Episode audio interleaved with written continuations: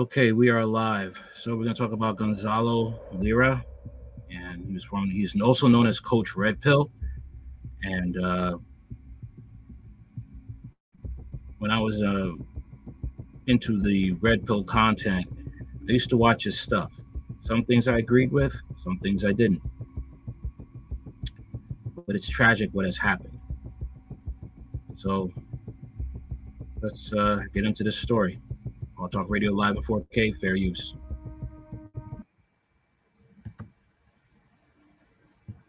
Ukraine. Well, the cokehead of Kiev, because he is a cokehead, the cokehead of Kiev is actually a manufactured political figure. He was manufactured by a Ukrainian Israeli Cypriot oligarch called Igor Kolomoisky. Now, Igor Kolomoisky was the man who owns One Plus One Media here in Ukraine.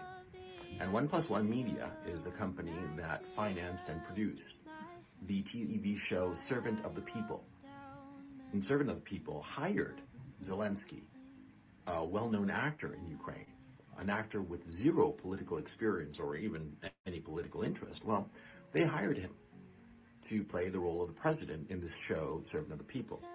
Now, Servant of the People had huge ratings, but a lot of people say that it was really weird the amount of propaganda and PR that was done for the show. It was disproportionate to any other show of any channel. The amount of PR, positive press, and all the rest of it, it was really pushed on the people. Some people say it was completely astroturfed.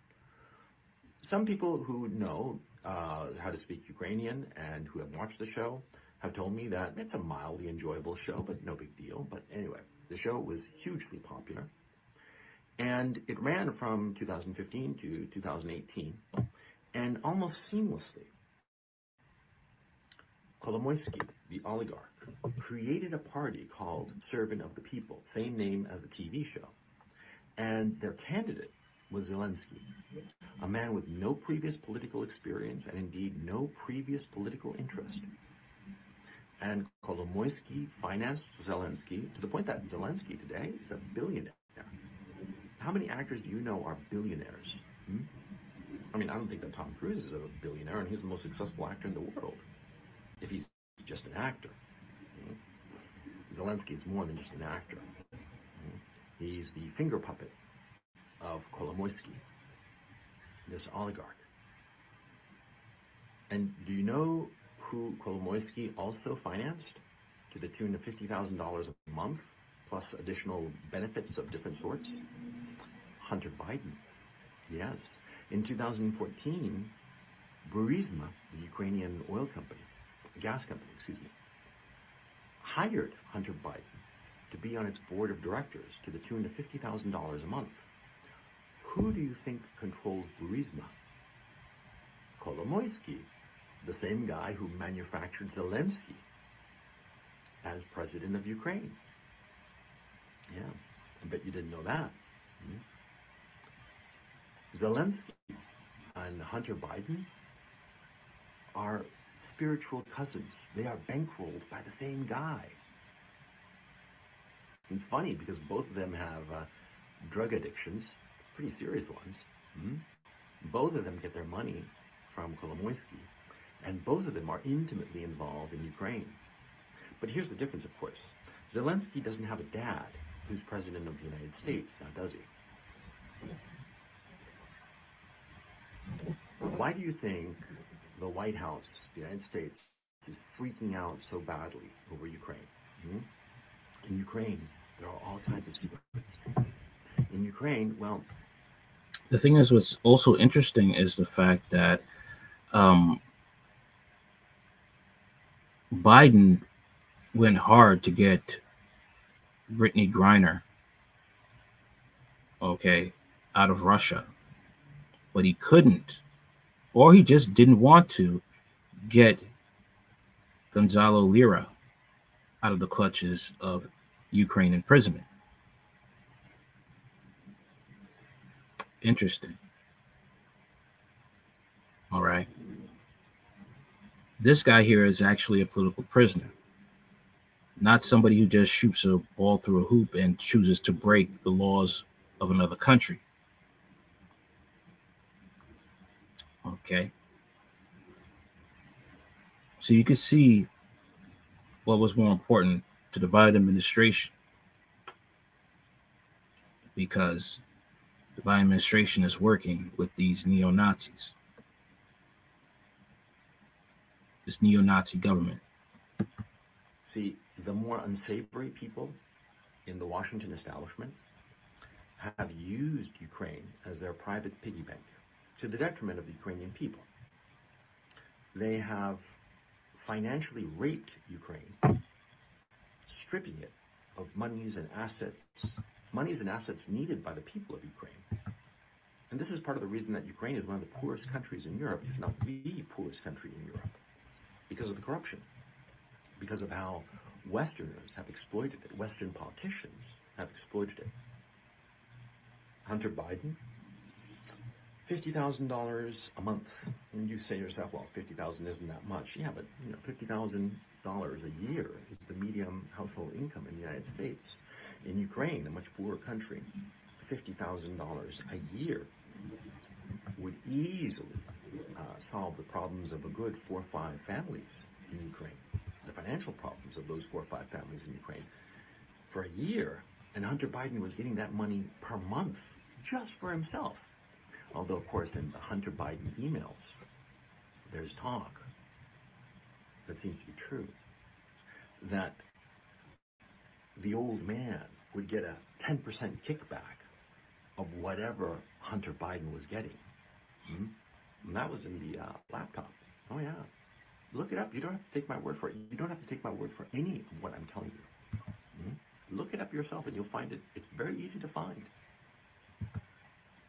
Kolomoisky, the Ukrainian Israeli Cypriot oligarch, was financing Zelensky, was financing Joe Biden. God else, God alone knows who else he was financing. And that is why Biden left him to be tortured in that place. Okay. Why isn't this mainstream media news? Okay. You had a woman, okay, who thinks in her head it's okay to take marijuana to another country. You've been playing basketball in Russia for years. You decide it's okay to take marijuana over there. She just makes a little plea and automatically she's released.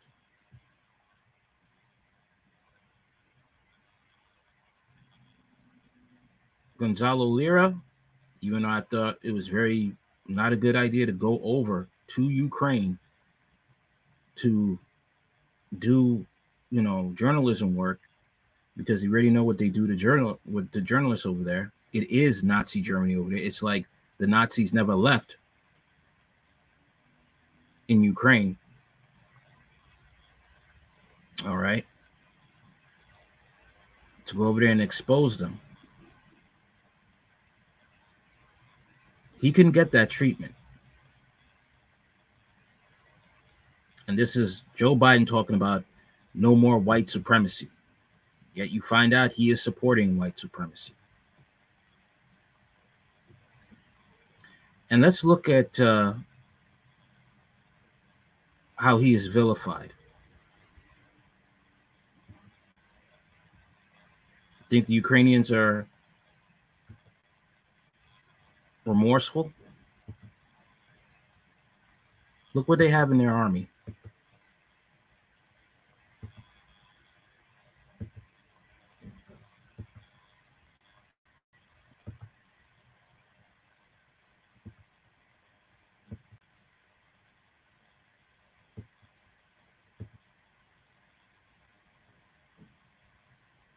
Today regarding the news that broke relating to Gonzalo Lira.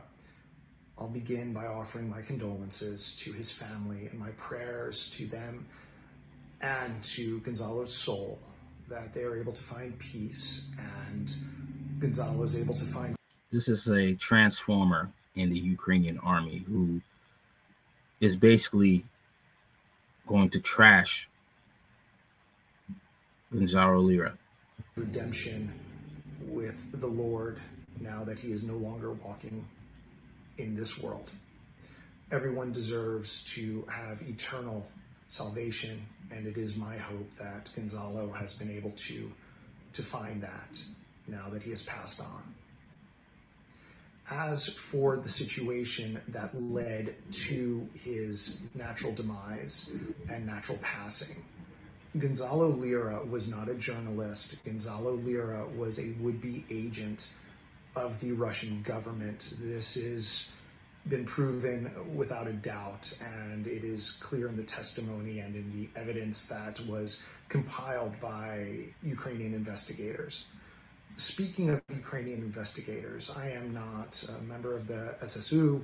I am not part of Ukrainian intelligence. I was simply someone who had knowledge of Gonzalo's work and actions dating from April of 2022 until recently. Ultimately, Gonzalo Lira chose to stay in a war zone, although he was allowed to leave. Gonzalo Lira decided to insert himself into a war on the side of the Russians. And ultimately, apparently, the stress of that led to a rapid decline in his health and ultimately his death by pneumonia. Again, the facts are simple. Gonzalo Lira was not a journalist. Gonzalo Lira was someone who pushed the Russian narrative at the expense of Ukrainian soldiers and accredited foreign journalists whom he tried to dox. Should he. Now, we all know that the Ukrainian military likes to lie, and this person here has extreme hatred towards Gonzalo Lira. Have passed on? Well, we don't know the human body and we don't know the human condition. I would have personally liked to have seen the trial come to a full conclusion so he could have been convicted if that's what the judge would have decided and the answers could have been clearer. Now, though, all we can know are the facts as they were presented in court, and the facts are simple. Gonzalo Lira was guilty of what he was accused of, and now he's no longer with us. And all we can do is move forward, understanding that war is a horrific experience, and that the sooner the Russians understand that they need to retreat back to their borders, and Ukraine will be able to return to the country's 1991 borders, including Crimea, and Ukraine can have the implementation of President Zelensky's 10 point peace formula, the more lives will be saved. More lives will be saved in Ukraine if Zelensky surrenders to Russia. I don't know what's going to take for people within Zelensky's camp. I understand that for a lot of them, you know, to try to resist being in the Ukrainian military will lead to prison time. Okay, I understand that. But the lies got to stop. And that's why I am not for Gonzalo Lira going over there and exposing what's going on in Ukraine. However, on the other hand, he is helping the news, the information to go out, to get out there, and possibly some country, some peace organization could go down there and stop this war and to have Zelensky, if by force, to just surrender to Putin.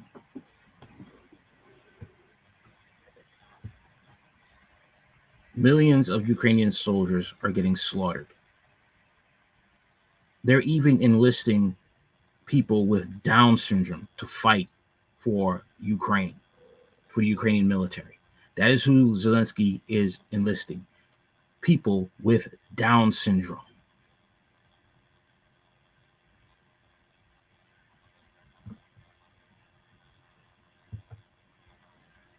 That's how desperate, that is how insane he is. Ukraine executes American citizen who exposed Biden Zelensky corruption. Ukrainian authorities have killed an American citizen who was found guilty of treason for daring to expose corruption between the Biden and Zelensky regimes. Journalist Gonzalo Lira, an American citizen who was tortured in Ukraine for criticizing Zelensky and Biden died as a result of his ongoing torture in a Ukrainian prison on Thursday night. Gonzalo Lira Sr. says his son had died at 55 in Ukrainian prison, where he was being held for a crime of criticizing Zelensky and Biden governments, Tucker Carlson posted on X Friday. Gonzalo Lira was an American citizen, but the Biden administration clearly supported his imprisonment and torture. Several weeks ago, he spoke to his father, predicted his son would be killed. That's what Tucker Carlson had to say about it.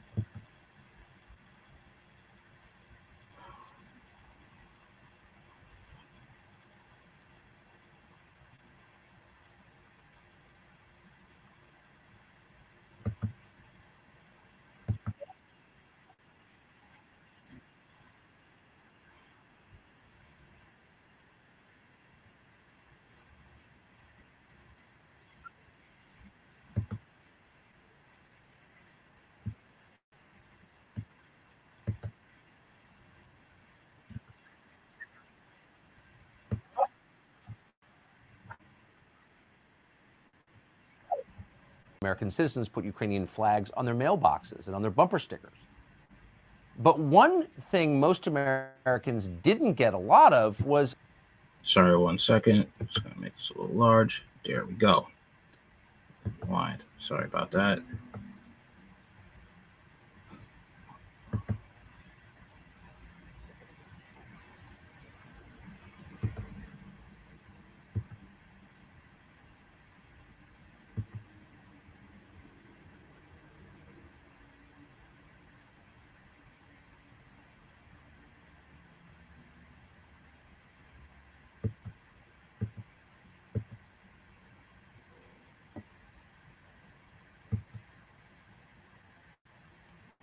One second.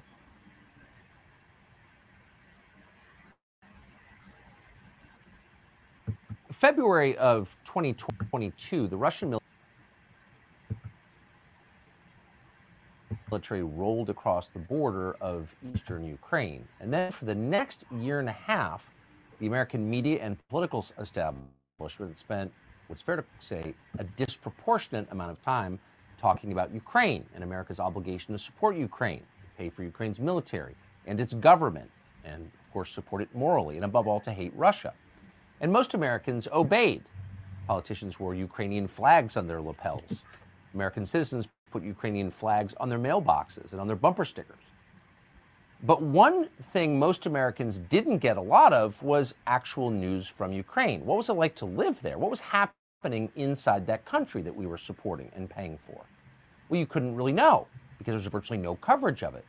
But on social media, there were a few people reporting in what seemed like a pretty honest way from within Ukraine. And one of them was an American citizen called Gonzalo Lira. He lived in Ukraine for quite some time, and he posted, particularly on Twitter, his accounts of what life was like there and his view of how the war was going. And so, for people who are interested in what was happening, he was worth watching. Here's one of his reports. The Russian economy is sailing on, sailing on. European economy, people are starting to die of hypothermia in the UK because they don't have access to the cheap energy of Russia from before. See? And so every- also the soldiers there, they are, you know, dealing with hypothermia themselves. They're not given proper uh, blankets, not given proper medicine because their higher ups steal the medicine and sell it on the black market. They didn't. There's no. There's no loyalty to mostly anyone in Ukraine. Okay, they're all about. I'm not trying to generalize, but that's it's you. You can read articles online, conservative websites, independent websites, news websites. They will tell you to what they have the Ukrainians have said about themselves. It's very cutthroat, very corrupt government. Some of the people are mostly corrupt. The weapons that was sent over there by the U.S. They don't know how to use this. Ukrainians don't know how to use it. The soldiers, so they sell it on the black market. So now that, that those weapons end up in the hands of terrorists. These people who are refugees, Ukrainian refugees, going over to uh, European countries starting all types of havoc. People welcome them into their homes, and they start doing damage to their homes, get them in trouble with the police, or try to, for even trying to just ask them to wash the dishes. This is the culture of the, some of these Ukrainian people. Okay. Marjorie Taylor Greene also had her experience dealing with a Ukrainian. Very entitled people. Not all of them, but the ones that support Ukraine, and they know and they know what goes on down there. They're just hoping that on your ignorance you don't know because their state sanctioned TV makes sure only the government lets you know what they want you to know. Everything that the West has thrown at the Russians has boomeranged right back at them. And so now they're panicking and they're trying to figure out a way out of this situation. And they figure that if they throw more tanks, it'll help. It won't help. The, the Ukrainians, rather, they had like something like uh, 2,000 tanks before the start of this conflict. You think a couple of hundred now is going to help? I mean, why are they asking them? Because those 2,000 tanks are gone. That's basic, you know? And so, what, uh, a couple of hundred, maybe 300 tanks, is that going to change the outcome of the conflict? No, it won't. The Russians are just going to destroy them. In the West, all of the uh, propaganda has said that the, you know Zelensky is a hero, a Winston Churchill figure, you know, and, and the Kiev regime are just angels and stuff like that. No, they're, they're bloodthirsty murderers. The Kiev regime. I'm, I'm telling you right now. So he made a couple of points. One, Russia is not losing the war with Ukraine, Russia is winning. Two, the Russian economy, despite the sanctions from the United States and Western Europe, and despite the war, has not been destroyed. The Russian economy is actually fine, and in some ways it's improving. It's becoming more independent, more commodities based, and that's an advantage for a country with a lot of commodities like Russia. Meanwhile, the U.S. economy and U.S. military power has suffered as a result of the war. Now, Lira, to the extent that people responded to him in this country in our media, was denounced as a Russian puppet and a liar and a propagandist. But in fact, now we can admit he was right. What you yeah, a lot of people. Yeah, I had an argument, not really an argument, but a back and forth with somebody on Twitter. Was saying like, "Oh, you were stupid enough to believe, the, you know, the information. Now you didn't believe mainstream media." And I told him, "No, you were stupid enough to believe mainstream media, and I was smart enough to go and find independent media telling me the truth about Ukraine's involvement in human trafficking, um, human illegal human organ harvesting. I remember watching on Telegram of a Ukrainian medic, if you could call him a medic, he would rip out the eyes and organs out of soldiers that are still alive and sell them on the black market.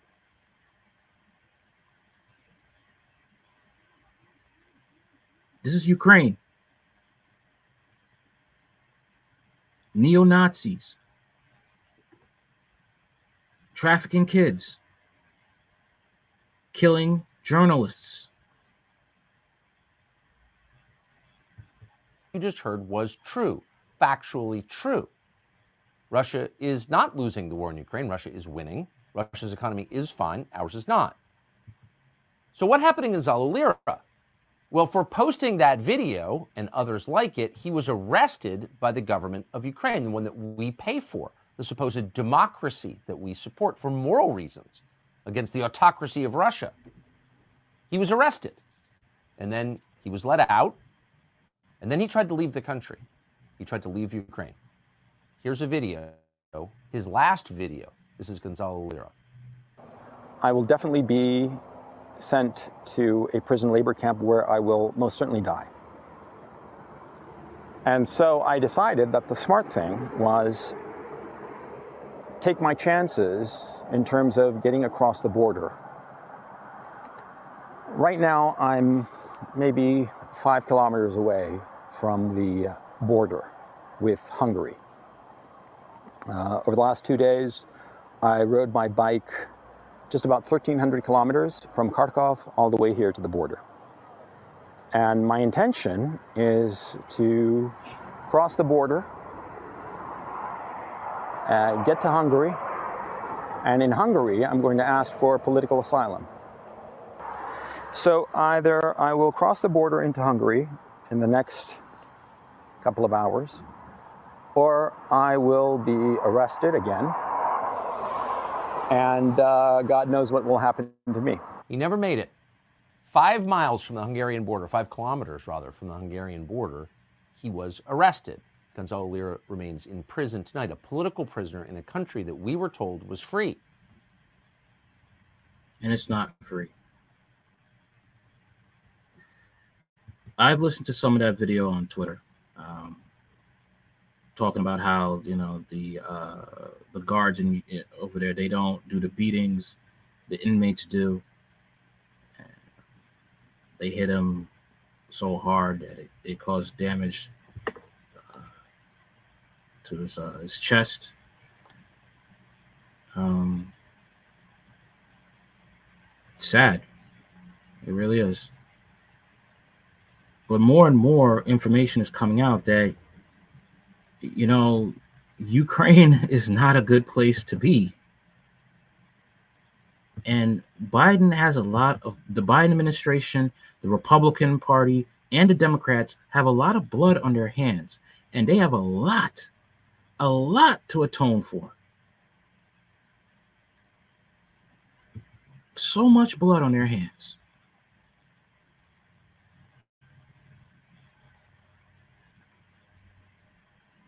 All right.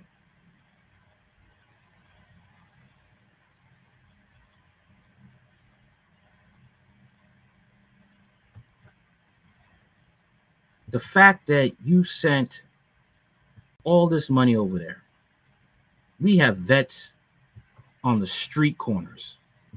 We have people going hungry without food and your bright idea was to take our taxpayer dollars to support white supremacists.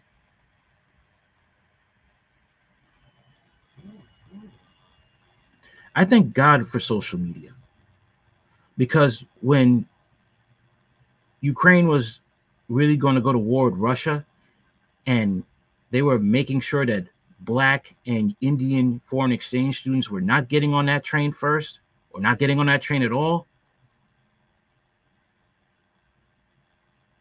imagine if they didn't have social media. Also, they were being the Indian uh, foreign exchange students were being shot at.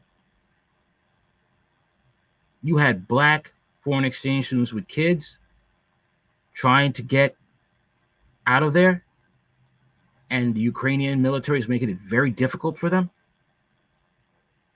They even wanted blacks in Ukraine to fight for Ukraine after you treated them so horribly.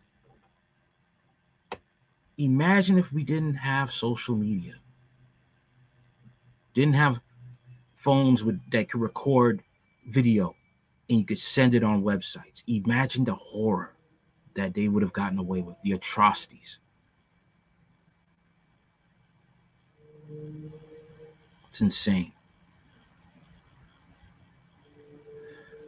But um let's get into uh,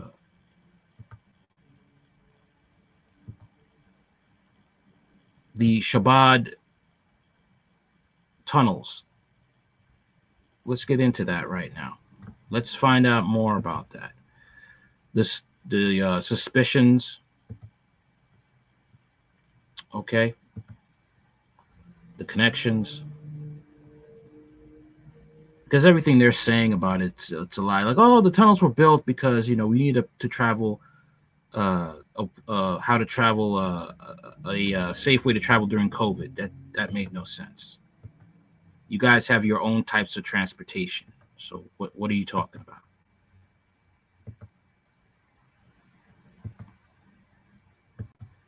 Fair use. This is what's really going down warning about secret tunnel systems involving prominent members of the global elites for years. Now evidence is emerging linking the illegal tunnel systems found beneath Crown Heights in Brooklyn with Jeffrey Epstein, Ghislaine Maxwell, and the Clinton Foundation. Disturbing video footage from New York City went viral earlier this week, revealing a small stained mattress being pulled from the tunnel that was discovered beneath a Crown Heights synagogue where photographs show that, among other things, children's mattresses and high chairs were located in the underground lair. A riot broke out and a dozen men were arrested at the New York City synagogue that serves as the headquarters of the Orthodox Jewish and fact checkers are forcing social media sites to delete viral threads exposing the secret tunnels to millions of people. There is just one problem for these charlatans. The people are waking up and demanding to know the truth. How's this for truth? The Chabad Lubavitch Ghislaine Maxwell received special prison benefits via organization linked to Chabad Lubavitch headquarters. Last summer, it was reported that Ghislaine Maxwell was taking advantage of special treatment reserved for Jewish prisoners while incarcerated in federal prison. Lubavitch headquarters, with the tunnel system complete with bloodied small mattresses, books covered in blood, and children's high chairs has close ties to Jeffrey Epstein and his child procurer, Ghislaine Maxwell. That's right, the synagogue, with a secret tunnel system underneath, also happens to be providing Jeffrey Epstein's child sex fixer with special privileges while she's in prison, ensuring she receives the very best kosher food, which is costlier, and various other benefits. According to the mainstream media, this is just a wild coincidence. The media also doesn't want you to know that the Chabad Lubavitch headquarters has been linked to child sex abuse for decades.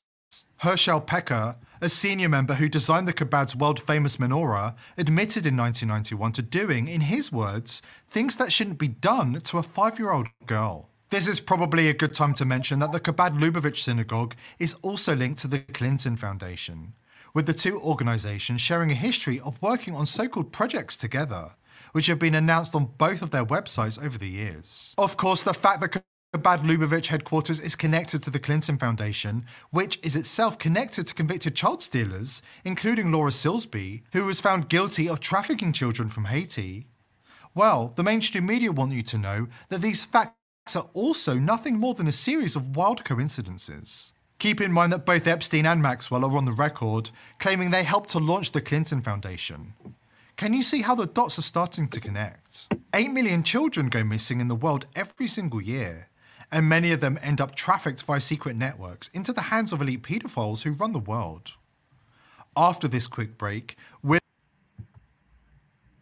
known to cause extreme hallucinations and feelings of empowerment.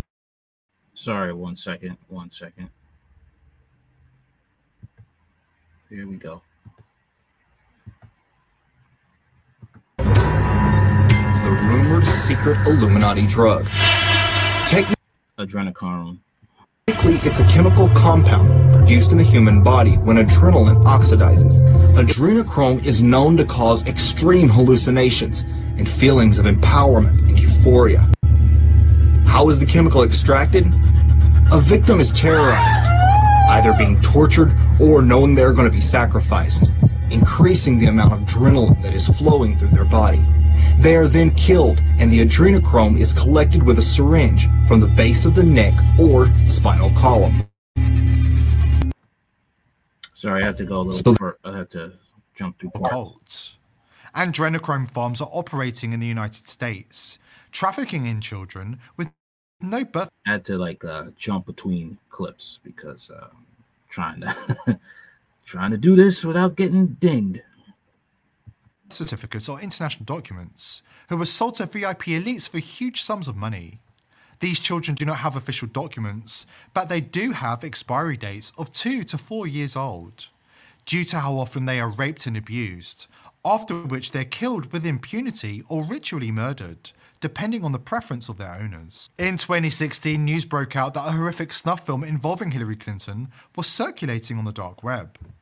Law enforcement officers have confirmed the tape is so nauseating, they can't bear to watch more than a few seconds. But don't take my word for it. This is all according to Robert David Steele, veteran of the US Marine Corps and a former CIA operations officer, who became one of the most well placed whistleblowers in history when he blew the lid off the entire global paedophilia control system before a shocked judicial commission.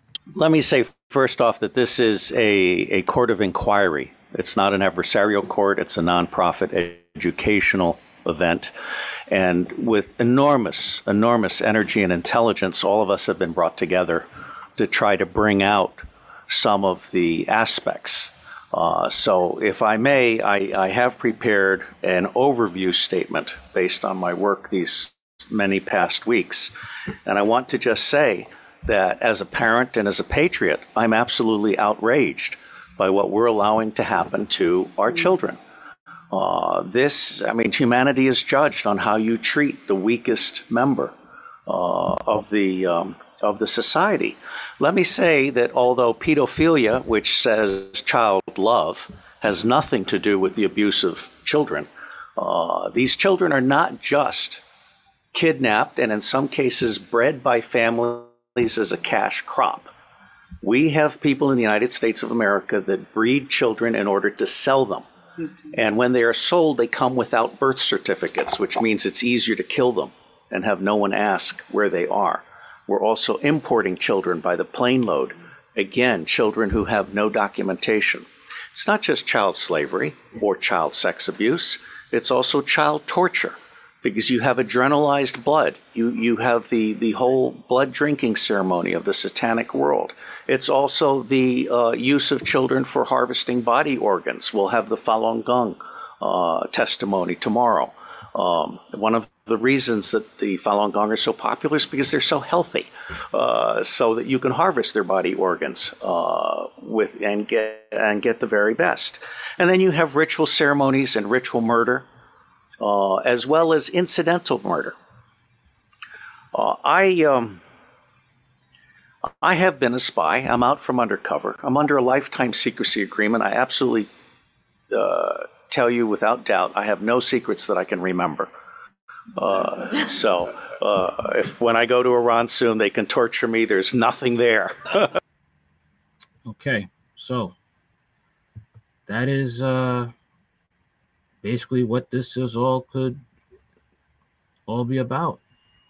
Sorry, it is. I mean, Chabad is a very uh, it's, it's pretty much a criminal cult. Um, it is a very much into the Talmud, like the Orthodox small hats. And uh, you could look up the Talmud and see what they think about children, designated bondmaids. Okay. um, this is a, uh, let me show you, read you an article right now. All right, where is it? It's right here.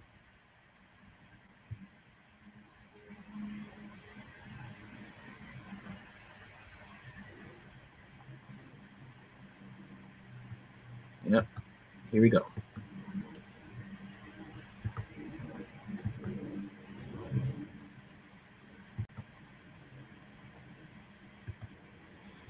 All right. Sorry, hold on a second. Yep, here we are, right here. It's Vice from Vice. The story is uh, five years old.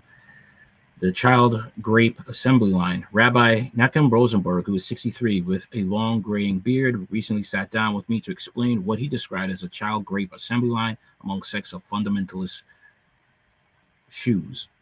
Rabbi Nachum Rosenberg, who is 63 with a long graying beard, recently sat down to, with me to explain what he describes as a child rape assembly line among sects of fundamentalist small hats. He cleared his throat. I'm going to be graphic, he said. A member of the Brooklyn Satmar Hasidim fundamentalist branch of Orthodox Judaism. Nachum designs designs and repairs mikvahs in compliance with Torah law. The mikvah is a ritual Jewish bathhouse used for purification. Devout Jews are required to cleanse themselves in the mikvah on a variety of occasions. Women must visit uh, following their cycle, and men have to make an appearance before the high holy days such as Rosh Hashanah and Yom Kippur. Many of the devout also purify themselves before and after the act of sex and before Sabbath. On a visit to Jerusalem in 2005, Rabbi Rosenberg entered into a mikvah in one of the holiest neighborhoods in the city Mea Shearim. I opened the door that entered into the streets. He told me, vapor is everywhere. I can barely see. My eyes adjust, and I see an old man my age, long white beard, a, a holy looking man sitting into in the vapors. On his lap, facing away from him, is a boy, maybe seven years old. And the old man is having perversions with a boy. Rabbi Rosenberg paused and gathered himself around. This boy was spared on the man like an animal, like a peer.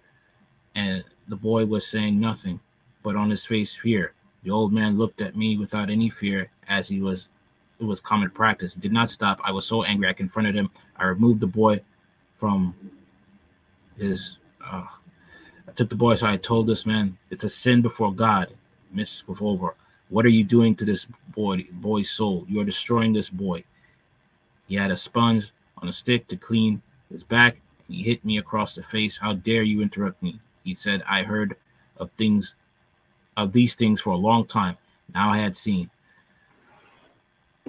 The child abuse crisis in ultra Orthodox Judaism, like that in the Catholic Church, has produced its share of shocking headlines in recent years in New York and in the Protestant Orthodox communities of Israel and London. Allegations of child abuse and rape have been rampant. The alleged abusers are school teachers, rabbis, fathers, uncles, figures of male authority. The victims, like those of Catholic priests, are mostly boys.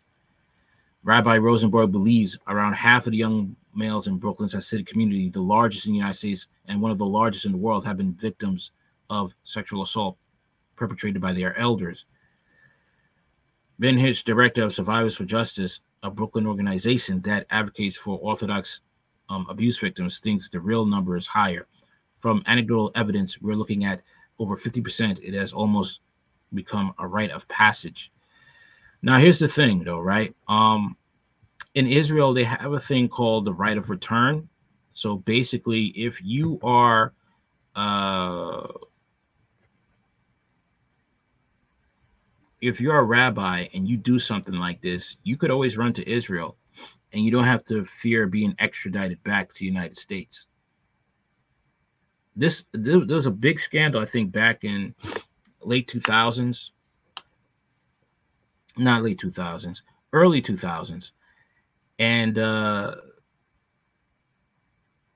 the rabbis were imprisoned, but they they were they were gone because they ran to Israel. And you're not allowed to talk about this for some reason. Okay.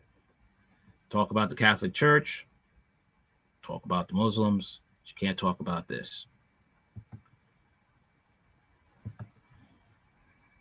to show you how much power they have, and you see it blatantly with uh, the Israel Palestine situation that has really opened a lot of people's eyes now. All right. Orthodox Jews who speak out about the, these abuses are ruined and condemned to exile by their own community. Dr. Amy Neustein, a non fundamentalist Orthodox Jewish sociologist and editor of Tempest in the Temple Jewish Communities and Child Sex Scandals, told me the story of a series of Hasidic mothers in Brooklyn who got to know who complained that their children were being preyed upon by their husbands. In these cases, the accused men very quickly and effectively engage the rabbis and the Orthodox politicians and powerful Orthodox rabbis who donate handsomely to political clubs. The goal, she told me, is to exercise the mother from the child's life. Rabbinical courts cast the mother aside. The effects are permanent. The mother is amputated. One woman befriended by Dr. Neustein, a music student at a college outside New York, lost contact with all six of her children, including the infant she was breastfeeding at the time of their separation. Rabbi Rosenman inspects a ritual purification bath known as Mikvah. In the 2005, he witnessed a young boy being raped in a similar bath. Yeah, um, I'm not gonna read no more, but you get the gist of what's you know. Once you read this story, you can't put it past uh, what why those tunnels were built. Okay, can't. All right, so let's get into the story about how Israeli government was bribing TikTok content creators for to gain support for Israel.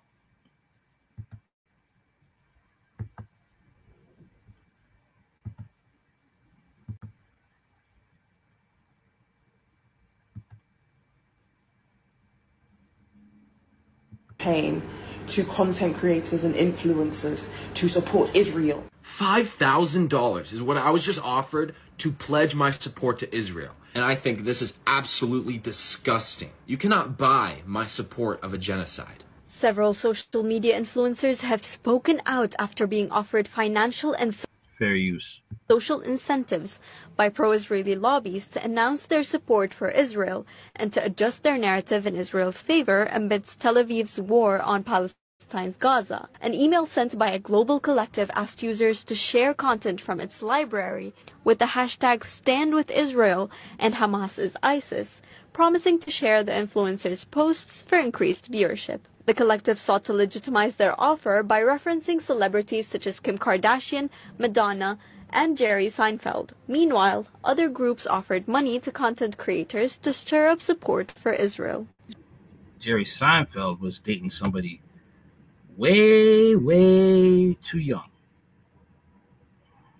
Israeli marketing groups are paying my followers to switch sides. Pretty much they're telling my followers that if they go live with them, they are going to compensate them uh, 1,000 US dollars. And they say that they might even give them up to $2,000 just to go live with them. Some pro-Palestinian influencers also claim that pro-Israeli brands have threatened to revoke their sponsorships for publicly supporting Palestinians. I received a essay basically saying that they're not willing to work with me anymore because I've publicly said that I support Palestine. I received another message where they said if I take the post down and publicly announce that I do not support, that they will pay me basically double the amount that we agreed on, and they would repost my video onto their feed, which in what actual right mind do you think that you can buy my morals? They and that's not all. This Israeli page has been lifting photos from pro-Palestinian creators and re-editing them to fabricate increased support for Israel. Apparently, I stand with Israel? And it's not just me.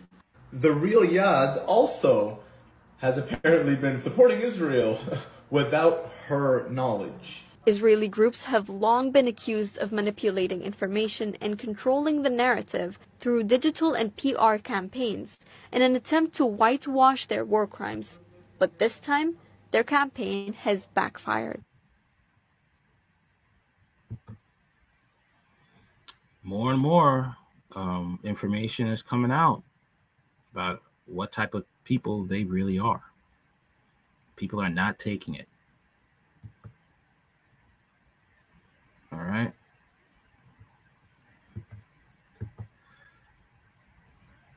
So we have a uh, Border Patrol agent who did the unthinkable. He did the unthinkable. You know what that was?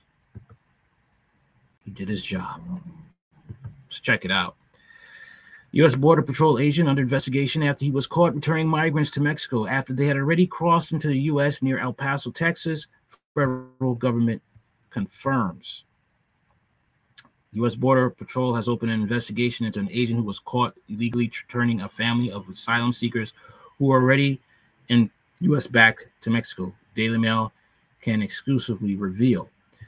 The move is a violation of U.S. law and Border Patrol policies that requires agents to arrest anyone who entered the country illegally. U.S. Customs and Border Patrol and Border Protection's Office of Professional Responsibility is reviewing this this situation. U.S. Customs and Border Border Protection, the parent agency of the Border Patrol, told the DailyMail.com Monday. Family of six from Venezuela is including six aged six age, I'm sorry, including girls age one and four, illegally crossed from Mexico into El Paso, Texas, Sunday morning. Once on U.S. soil, the family made their way through razor wire, albeit with the baby crying as barbed wire meant to block migrants from entering the country, tore at their clothes and flesh. All right.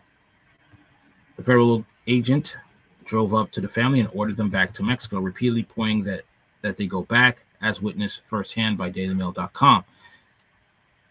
They're not supposed to be turning people away, especially if they're already in the U.S. territory. Crystal Sandoval with Las Americas Immigrant Advocacy Group told DailyMail.com. It's not supposed to be happening. The agent will likely stay on the job while the investigation is ongoing, federal sources told tell the dailymail.com. The rejected family was just yards away from an opening in the border wall where hundreds of other migrants who entered the U.S.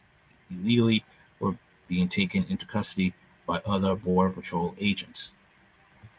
El Paso has been seeing a recent surge in migrants crossing the border, with as many as 1,600 people crossing into the west into West Texas in a single day. Before the South Americans crossed over to the U.S., the father told the DailyMail.com that he and his family planned to ask for asylum as he scouted the river for a place with low, low, low water so that he and his kids could cross. If migrants who are in border control custody make it known to agents that they want to make an asylum claim, U.S. and international law says that migrants must be given the opportunity to do so. If they're asylum seekers, we are supposed to at least process them in a humane way and provide them with a credible fear interview. Sandoval added the legal requirements to arrest illegal border crossers and allow asylum seekers to make refugee claims is part of the reason the U.S. has seen historic numbers at the border since 2021, resulting in a border crisis. At least 7.8 million migrants have illegally crossed into the U.S. since 2021, according to figures from U.S. Customs and Border Protection. That doesn't include an additional 1 million migrants estimated to have entered the U.S. illegally in the last three months of 2023. In recent years, 7.7 million Venezuelans have left their homeland run by a dictator seeking refuge in South American countries and in the U.S., according to the United Nations. Okay. After being rejected by Border Patrol, the Venezuelan father told the DailyMail.com that he they had been ordered to return to Mexico. He told us, "Go back. That we can't enter here." The migrant shouted to the DailyMail.com from across the river.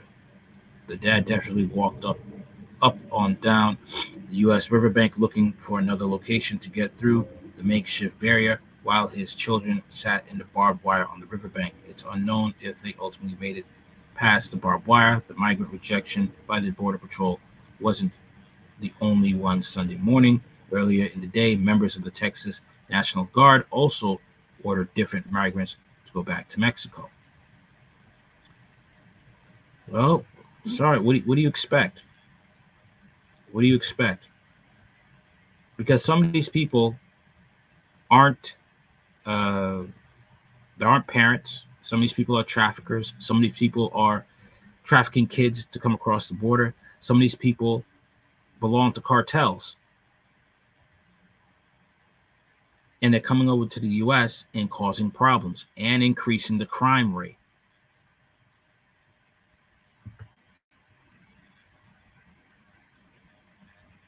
All right. That's another thing, too. Okay, let's talk about the uh, Houthi rebels.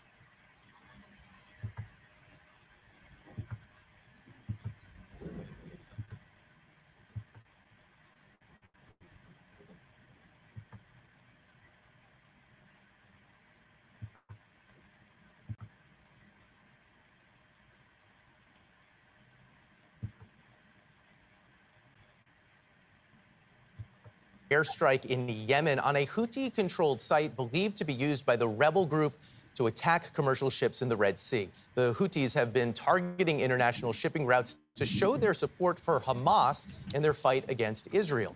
The Houthis are vowing retaliation for these strikes, prompting the U.S. Navy to warn American ships to stay out of the Red Sea and the Gulf of Aden for the next 72 hours. Christina Ruffini is at the White House this morning with more on this developing story. Christina, good morning. Good morning. Well, from the start of this conflict in October, U.S. officials and the international community have feared it spreading into a larger regional war. And we've already seen an increase in cross border conflict between Israel and Hezbollah in Lebanon. Now, Yemeni Houthis, who are backed by Iran, are vowing to retaliate, making the Red Sea a potential third hotspot. In Yemen's capital Friday, action sparked a reaction.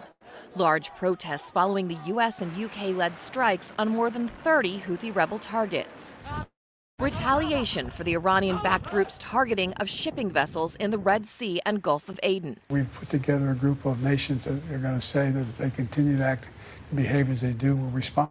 Standing in front of a fire truck in Allentown, Pennsylvania, President Biden said he's worried continued attacks on shipping routes could drive up the price of oil. I'm very concerned. That's why we got to stop it.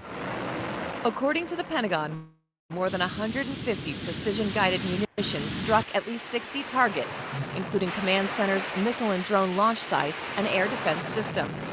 I think it's important to remember how we got here. 27 attacks against international commercial shipping and mariners since November 19th, multiple warnings to stop, and we said very loud and clear there would be consequences, and last night there were. The Houthis, a minority Shia Muslim group, are backed by Iran and have been battling for control of Yemen since 2014. The bloody civil war has displaced about 4.5 million people, and more than two thirds of Yemen's population is in dire need of humanitarian assistance, according to the UN. We are just extremely worried about the risks uh, and the, the, the greater risks of escalation. Yesterday, President Biden dismissed the idea that targeting Houthi groups could antagonize Iran. Iran does not want to war with us. The strikes were. You're not in the position to actually make threats. Okay? Militaries dwindled to nothing when it comes to recruitment. You don't pay your um, U.S. military proper pay. That's the reason why they don't want to, why you can't get people to enlist you're going to have to bring back the draft, and that's going to be a nightmare because people are not going to want to do it. Okay, especially risking life and limb to be paid the same amount of wage you could be paid at 7 Eleven or Walmart. Let's not forget how you've treated the uh, American veterans. And these children of veterans are being warned by their parents who are veterans don't join the military. So how are you in a position to say that Iran doesn't want any any problems with you?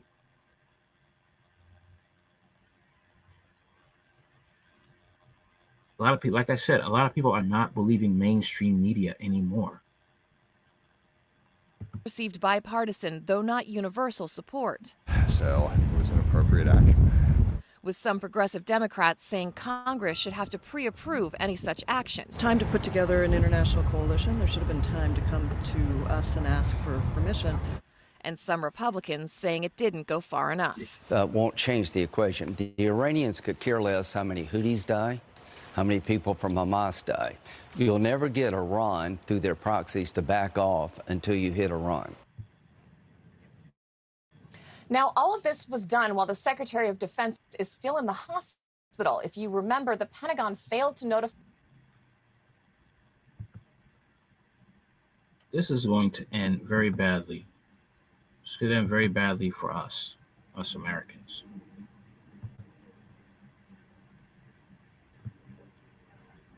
All right.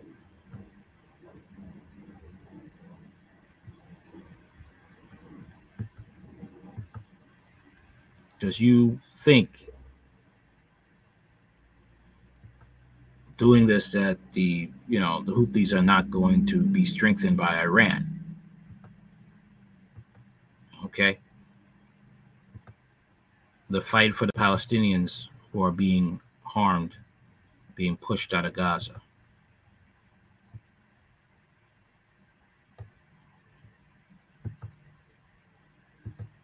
The U.S. military struck another Houthi controlled site in Yemen today after Joe Biden vowed to protect ships in the Red Sea. U.S. Central Command said that follow on action early on Saturday local time against the Houthi radar site was conducted by Navy destroyer USS Carney using Tomahawk land attack missiles.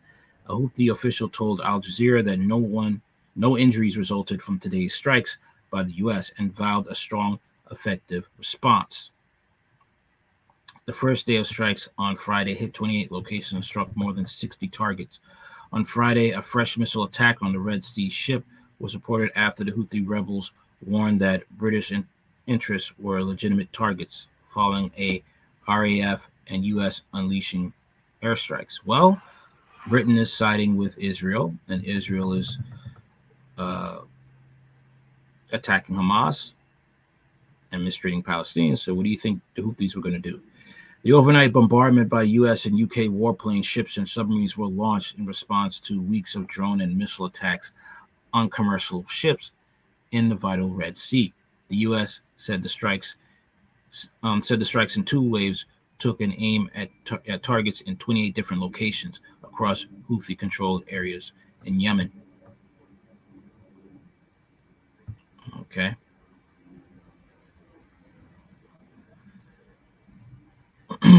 Will this clash with the Houthi rebels lead to global conflict? Would the US and the UK be prepared to put boots on the ground in Yemen as Boris Johnson proposed? Will the prolonged air com- campaign be enough to paralyze the Iranian backed Houthis? There are many difficult questions left to answer over the Middle East latest hotspot, warns Kim Sengupta. Would the US and the UK be prepared? Yeah, I read that already.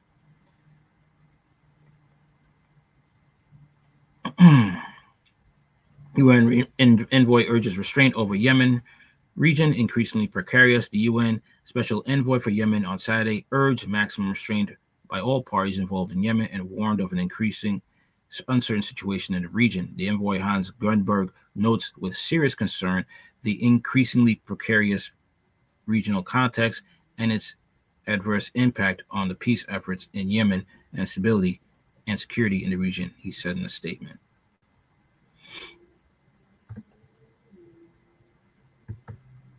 this could end up really bad for us, as I've said. Because Iran is supplying them. And last time I checked, I believe Iran also has nukes. Yeah. This could end extremely bad for us. All right, so now we're going to talk about Nazis in Italy. Let's talk about that.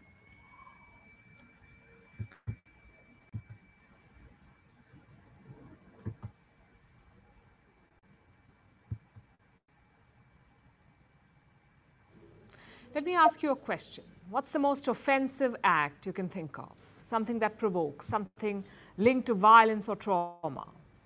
In most of Europe, it's this the Nazi salute.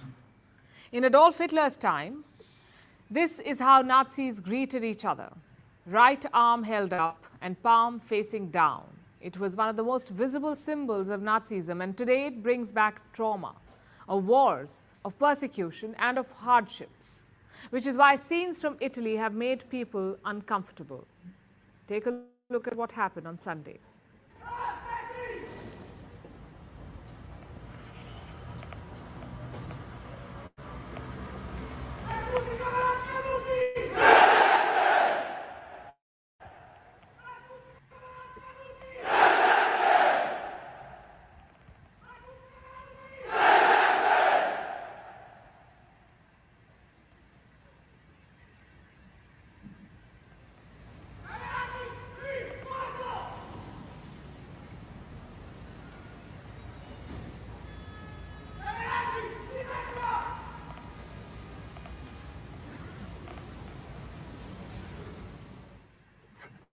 That happened in Rome.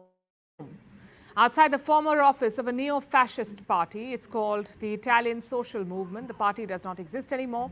It has merged into a new one, the Brothers of Italy Party. Does the name ring a bell? It should. Italian Prime Minister Giorgia Meloni belongs to the same party, Brothers of Italy. So the opposition is attacking her. They want Meloni to ban neo fascist groups. And the reason is simple in the 1920s, fascists captured power in Italy. They were led by dictator Benito Mussolini. He crushed democracy in the country. He also led Italy into World War II, so symbols of Nazism and fascism are considered evil, especially the salute. Now, for the record, neither Hitler nor Mussolini invented the salute. It dates back to the Roman Empire, but today it is a provocation. It's considered controversial. Giorgia Meloni has not said anything yet, but in the past she has distanced herself from fascism. Listen to the speech from 2022. Non ho mai provato simpatia. I have never felt any sympathy or closeness to undemocratic regimes, any regime for that matter. Just as I have always considered the racial laws of 1938 the lowest point in Italian history. It's a shame that will forever mark our people. And yet, questions remain. Her party elected a leader called Ignazio La Russa as Speaker. La Russa is a collector of fascist relics. His father was secretary of Mussolini's fascist party. Another example is this man. He's now a junior minister in Meloni's cabinet. In this old picture, he's wearing this armband. It was a Nazi symbol. So there is reason for criticism. But can a ban solve this problem? Some countries are trying it out, like Australia. They've banned the Nazi salute and the symbol. If you display those, you could land in jail. The maximum punishment is 12 months. The law was proposed and passed last year. It's a response to rising anti Semitism after the Hamas attack on Israel. So Canberra is sticking to bans. Countries in Europe have done the same, like Germany, Austria, and the Czech Republic. These countries explicitly ban the Nazi salute. Others, like Switzerland and Sweden, have similar laws. But have they really worked? We've always said that banning is never an answer, but if anything deserves to be banned, it is this Nazi symbols. Yet everyone is convinced, not everyone is convinced, rather. Many critics point to Germany. It has banned Nazi symbols since the 1950s, but neo Nazis are on the rise. In 2021, right wing extremism reached a 20 year high. In 2022, far right. They had uh, Switzerland, I believe. They just of last year took down the uh, swastika flag for them. This has been going on for a while. And plus, like I said before, um, you have Ukrainians who have these Nazi beliefs going to different countries and recruiting. All right. You have a lot of Ukrainian refugees going to Ireland and they are also recruiting, even staying on, you know, you, there were reports of them, the men being on top of uh, buildings or just on the ground and looking at the buildings to see what type of um, what building would be a good target if there were snipers. Okay, so they are this white supremacy is spreading and they're making moves. So this really isn't a shock to me. Right groups plotted a coup. So banning alone is not enough. You must address the root causes of the ideology, whether it's lack of, of awareness or ignorance of history or the lack of messaging. If you think about it, Germany has done pretty well on these counts. They don't hide the Nazi crimes, they make sure children learn about it, yet they have a neo Nazi problem. So imagine the situation elsewhere. My point is quite simple. Legal action alone is not enough. Just think beyond just a ban. That's where Italy failed after the Second World War. They banned the fascist party in the 1940s, but the ideology did not die. Fascists organized themselves.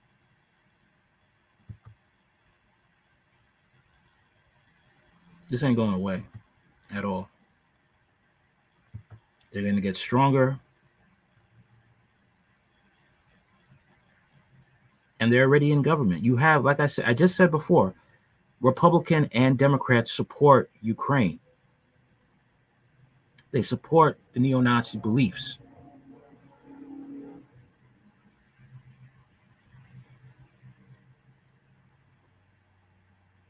And I believe also that even Germany is helping Ukraine.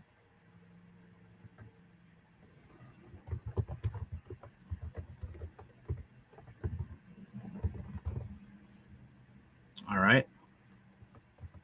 So now what?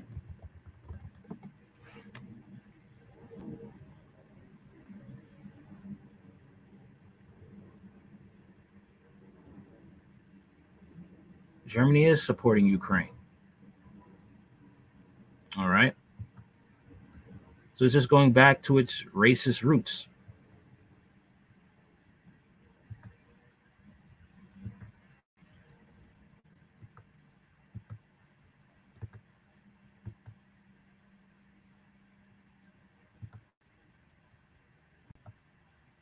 Proof of it right here.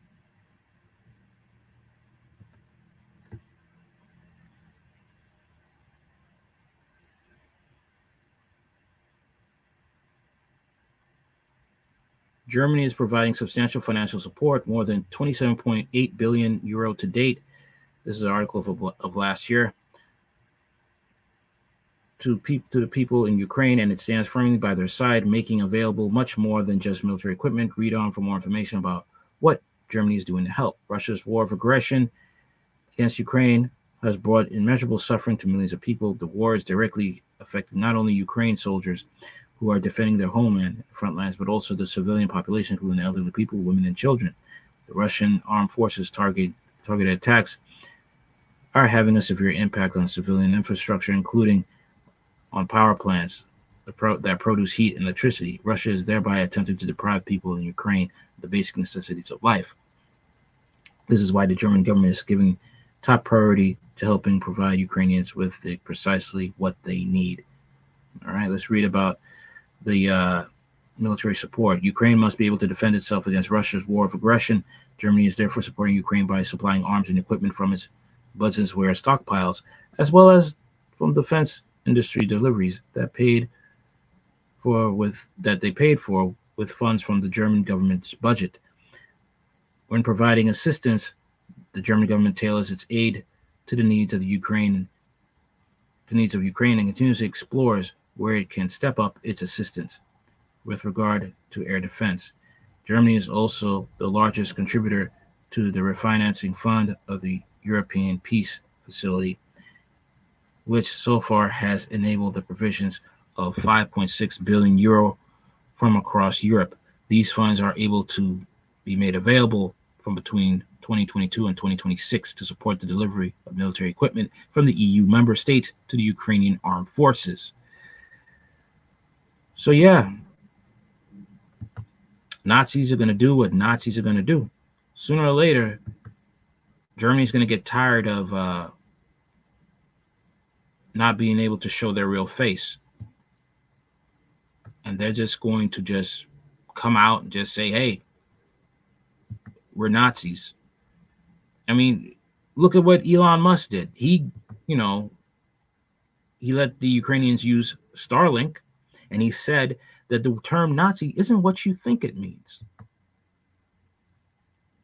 You already know Elon Musk sides with white supremacy. Let's talk about this Taylor, Taylor Swift psyop now. Let's talk about this.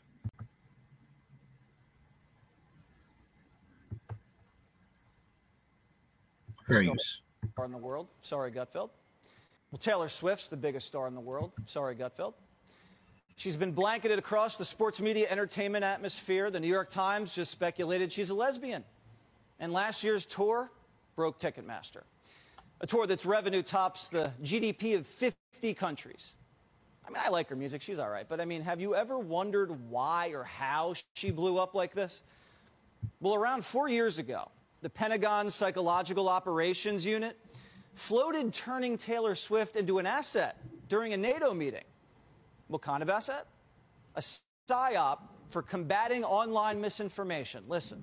You came in here wanting to understand how you just go out there and counter an information operation. Well, the idea is that social influence can help uh, can help uh, encourage or uh, promote behavior change, so potentially as like a peaceful information operation. I include Taylor Swift in here because she's, um, you know, she's a fairly influential online person. I don't know if you've heard of her. Yeah, that's real. The Pentagon PSYOP unit pitched NATO on turning Taylor Swift into an asset for combating misinformation online. This is nothing new. In the 1950s, the government strong armed Louis Armstrong into doing propaganda tours across Africa. The CIA did the same thing with jazz singer Nina Simone, except they did it without her really knowing. In the 70s, Nixon enlisted Elvis in his war on drugs. He gave the king a badge and named him a covert federal law enforcement agent. Michael Jackson was tapped by Reagan using his song Beat It in his public service campaigns against teen drinking and driving. Michael Jackson persuading minors not to drink. Anyway, so is Swift a front for a covert political agenda? Primetime obviously has no evidence. If we did, we'd share it. But we're curious because the pop star who endorsed Biden is urging millions of her followers to vote. She's sharing links. And her boyfriend, Travis Kelce, sponsored by Pfizer. And their relationships boosted the NFL ratings this season, bringing in a whole new demographic. So, how's the PSYOP going? Well, as usual, Biden's not calling the shots because he doesn't even know who Taylor Swift is. He's confused her with Britney Spears and Beyonce. You could say even this harder than getting a, a ticket to the Renaissance tour or or or Britney's tour. She's down in it's kind of warm in Brazil right now. Former FBI agent Stuart Kaplan joins us now. Stuart, is this feasible?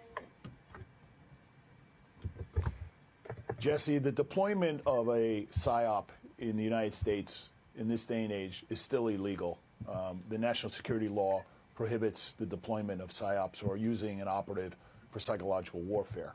However, if I was running Biden's management perception team, I would identify someone who would align themselves with my agenda, such as a Taylor Swift, who has close to 600 million followers. I would target her, I would engage her, and I would get her what get her to do what we used to see as like public service announcements and that type of enlistment, that type of solicitation is analogous to the old days of deployment of a PSYOP. And so in modern times, with these people having such influence and such you know immeasurable amount of followers, she can potentially single-handedly swing voters because of just the amount of fo- followers that she potentially can influence? So the answer is yes, Jesse. Yeah, because when she posted the link to the vote.org, it's like hundreds of thousands of young Taylor Swift fans all of a sudden registered to vote. I wonder who got to her from the White House or from wherever. Who makes that well, initial Jesse, handshake? Is it the binder? Well, the administration has what they consider a perception optics management team.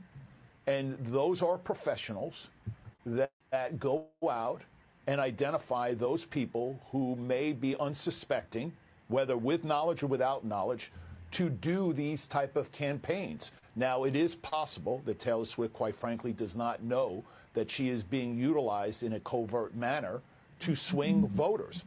But the bottom line is that the Biden administration is savvy identifying how many followers and how many voters potentially she can influence with either right information or misinformation, she certainly can swing the voters. Okay, Stuart, thank you so much. I now know a lot more about Taylor Swift than I ever wanted to know. We appreciate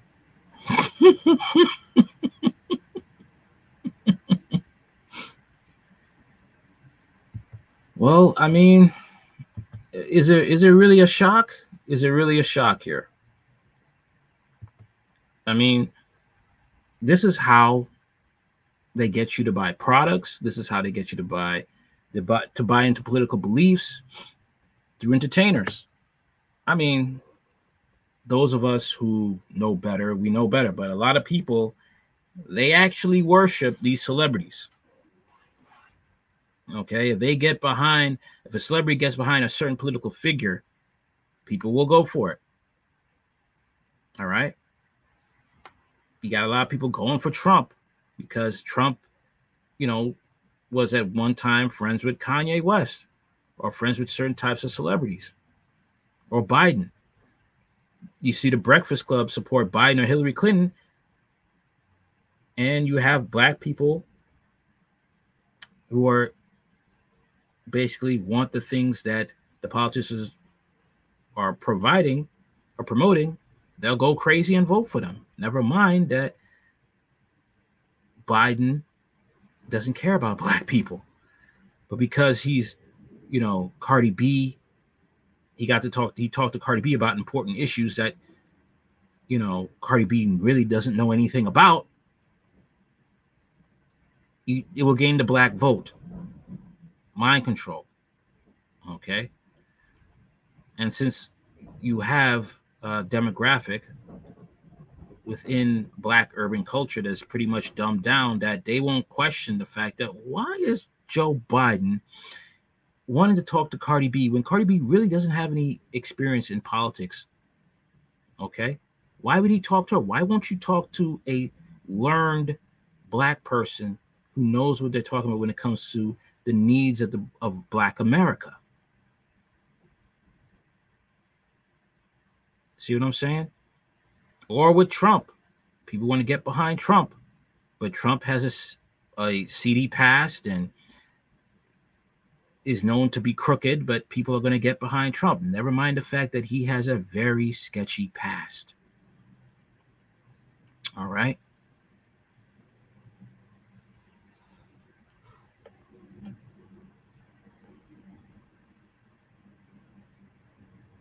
Let's get on to this other story about migrants as well.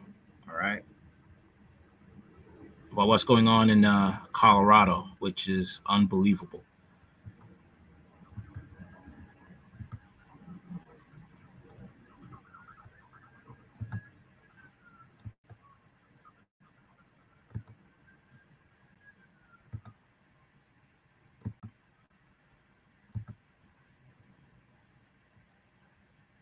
Fair use, by the way. And so we know we both want to be a welcoming and supportive place where folks are not going to be uh, without services and support. And we also want to fund critical services all across the city to make sure that everyone in Denver has the supports they need.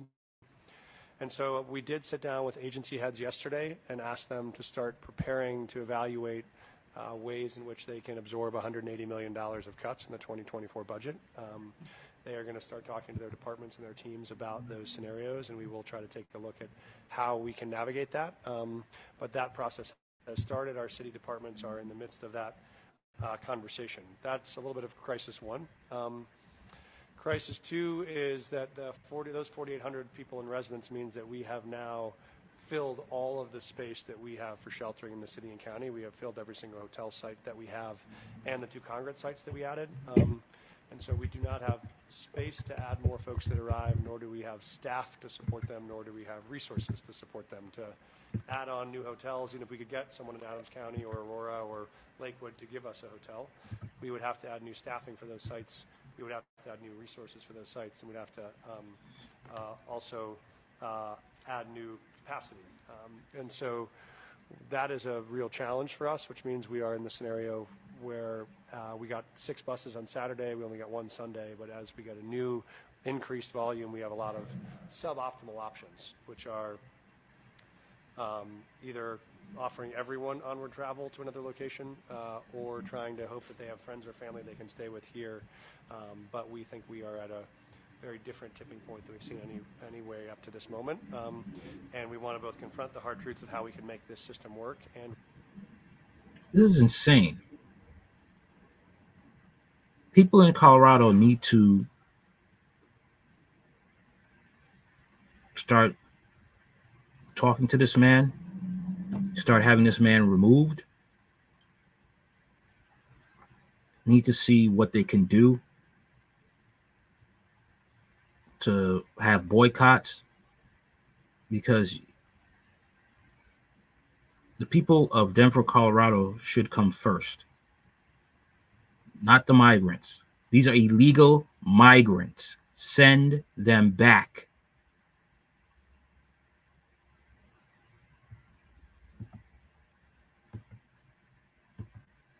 This is insane. This is not. These cities are going to be hellholes. You already see what Brandon Johnson is doing to Chicago. And he's going to be just fine. Just like this man right over here, Mike Johnston, he's going to be just fine. When it goes to crap, when Denver becomes a war zone, he'll be just fine. Him and his family, but everybody else's, no. Mayor Mike Johnston has made it clear for weeks for Denver to continue supporting migrants at current levels and without additional federal support in 2024, it would cost the city 10% of its annual generating general fund budget. Now, behind the scenes, he's asking agencies led by mayoral appointees to cut spending to those so those dollars can be reallocated to fund the city's migrant response.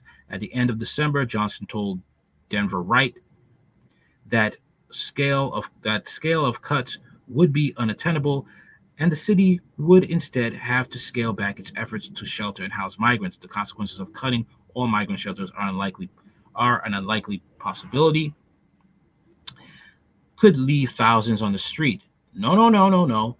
Get them off the street, send them back where they came from. Currently, more than 4,700 people are in city run shelters, according to Laura Schwartz with the Department of Finance.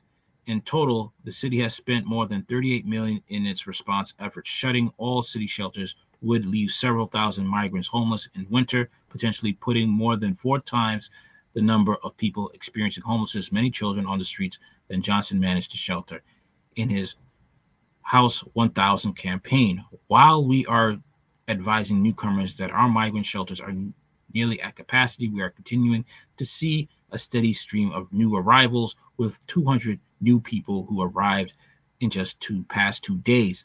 Schwartz explained in an email if the pace of this humanitarian crisis needs to, needs to continue in 2024 as it has over the past few months of 2023 denver's migrant sheltering expenses could reach a as high as 15 million per month what could be done here is send them back but like I've said also, that this is all by design. Extremely. This whole situation, there is no other way to look at it. Okay. This is all by design to break down the countries, break, I'm sorry, to break down the cities, make them war zones. So then the government could come and be the savior they create the villains so they could be the heroes. That is ex- exactly what's going on here. And let's check out this uh, Chicago migrant crisis now.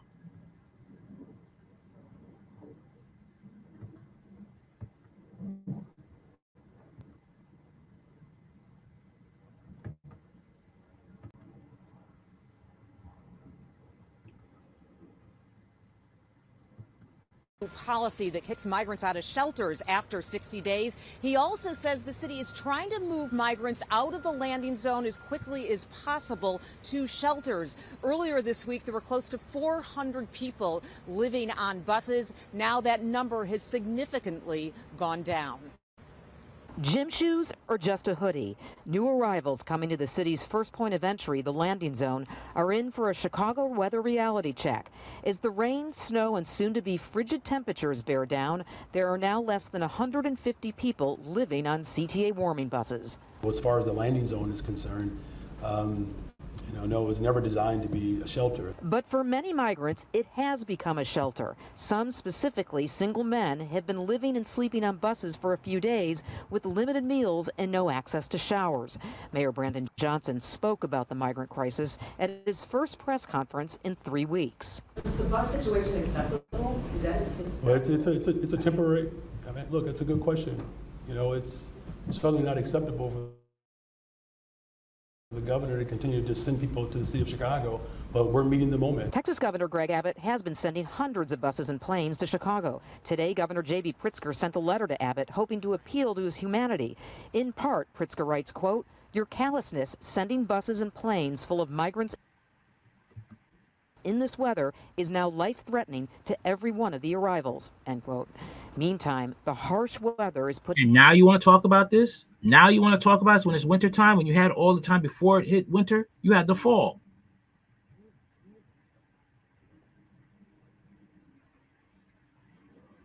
Black people are going to have a hard time in Chicago. Plus, these are un, these are workers that will work for a lot less than you would. You're going to have some economic and class warfare and blacks are not going to be prepared for it in Chicago. Racism is going to go through the roof in Chicago. When these Hispanics want to eat and they want to take over,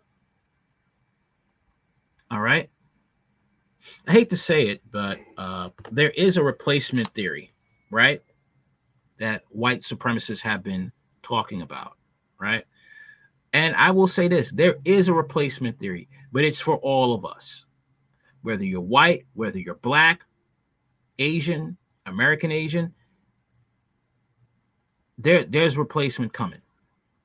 And they will, these migrants will vote Democrat. They will because they want those benefits, they want an easy life. Okay? If they could have it a little easy, if they could drop the bar to be an American, they're going to go for it. All right. You already see the racism. There already has been reports with racism with Ukrainians, refugees in Texas against blacks.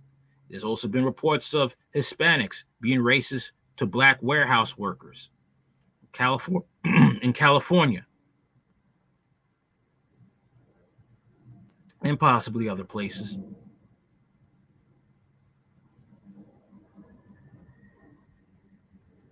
It's going to get real, man. It is going to get real. Putting the city's 60 day migrant shelter eviction policy on hold. But right now, we've really paused it through the 22nd to understand the cold weather conditions and what will come next. The first group of migrants were supposed to leave shelters next Tuesday. We're not evicting new arrivals um, out, out in the cold this winter. Uh, our mission is to continue to live up to our values um, as we welcome new arrivals. And on Tuesday, the mayor is holding a meeting with municipal leaders from cities and villages across the Chicago area. He is, says he will ask them if they can possibly take some migrants in, even he says if it's as few as 20 or 50 people. All right. Wow. They know they can't take in much people. All right. You're going to do it anyway.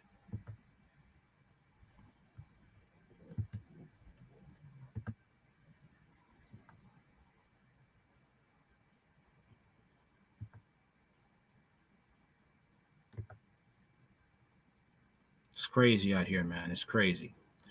So, uh, what do you think about having an invisible cloak? It's been created by China. Let's have a look.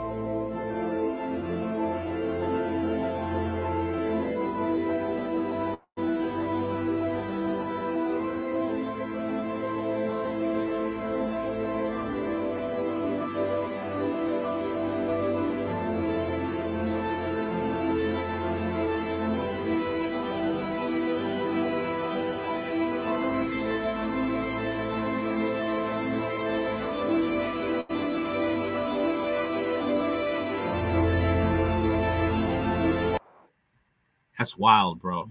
That's wild.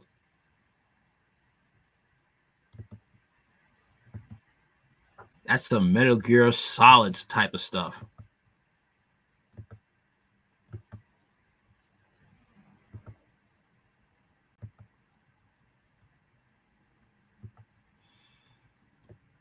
China unveils world's first invisible cloak. China has unveiled the world's first invisible cloak, bringing humanity one step closer to the realm of Harry Potter. oh boy. Wild. All right. Chinese researcher Cho Junho has pushed the boundaries of optical technology, bringing us one step closer to the realm of Harry, Harry Potter. His innovation and actual invisibility cloak challenges the conventional notions of invisibility, ushering in a new era where the line between the seen and unseen become increasingly blurred. This relies on cutting edge materials designed to manipulate light, offering a tangible solution to achieving optical visibility. Implications of this advanced advancement extend far beyond mere novelty, opening doors to a myriad of practical applications. One of the most exciting prospects is the potential for creating invisible rooms. This technology could revolutionize security measures, allowing for discreet surveillance and covert operations with unprecedented levels of concealment. Furthermore, the breakthrough holds promise for revolutionizing the field of advanced hearing aids. By leveraging optical visibility, these devices could discreetly enhance auditory experiences without the need of conspicuous, bulky equipment. All right. This is crazy. Wild stuff right here, man. And from Google News, the visibility cloak already exists and was a product of the recent development of the renowned Chinese scientist Chao Jung-ho, who was who, when presenting it, assured that the innovation will change our lives. According to the to a press release released by the Ministry of Science and Technology from Venezuela, the director of the Faculty of Sciences of the Doha University in Shanghai and member of the of the Academy Sciences of the Asian Giant presented the invention during a virtual event called Super Night of Science. During the presentation, recorded on video and posted on social networks, the expert is seen accompanied by two assistants holding an apparently translucent sheet composed of what appears to be a unique material. The panel shows his legs. However, when he asks his companions to turn him 90 degrees, the lower part of his body disappears. He becomes invisible to the public. He specifies that the key is the composition of the sheet, which has a lenticular grid formed from a row of small convex cylindrical lenses that allow light to be refracted regularly. That is, metamaterials have been used to vary perception of the human eye, distorting our visual field to make us believe that it has disappeared. What a time to be alive. Yes, it is. Yes, it is.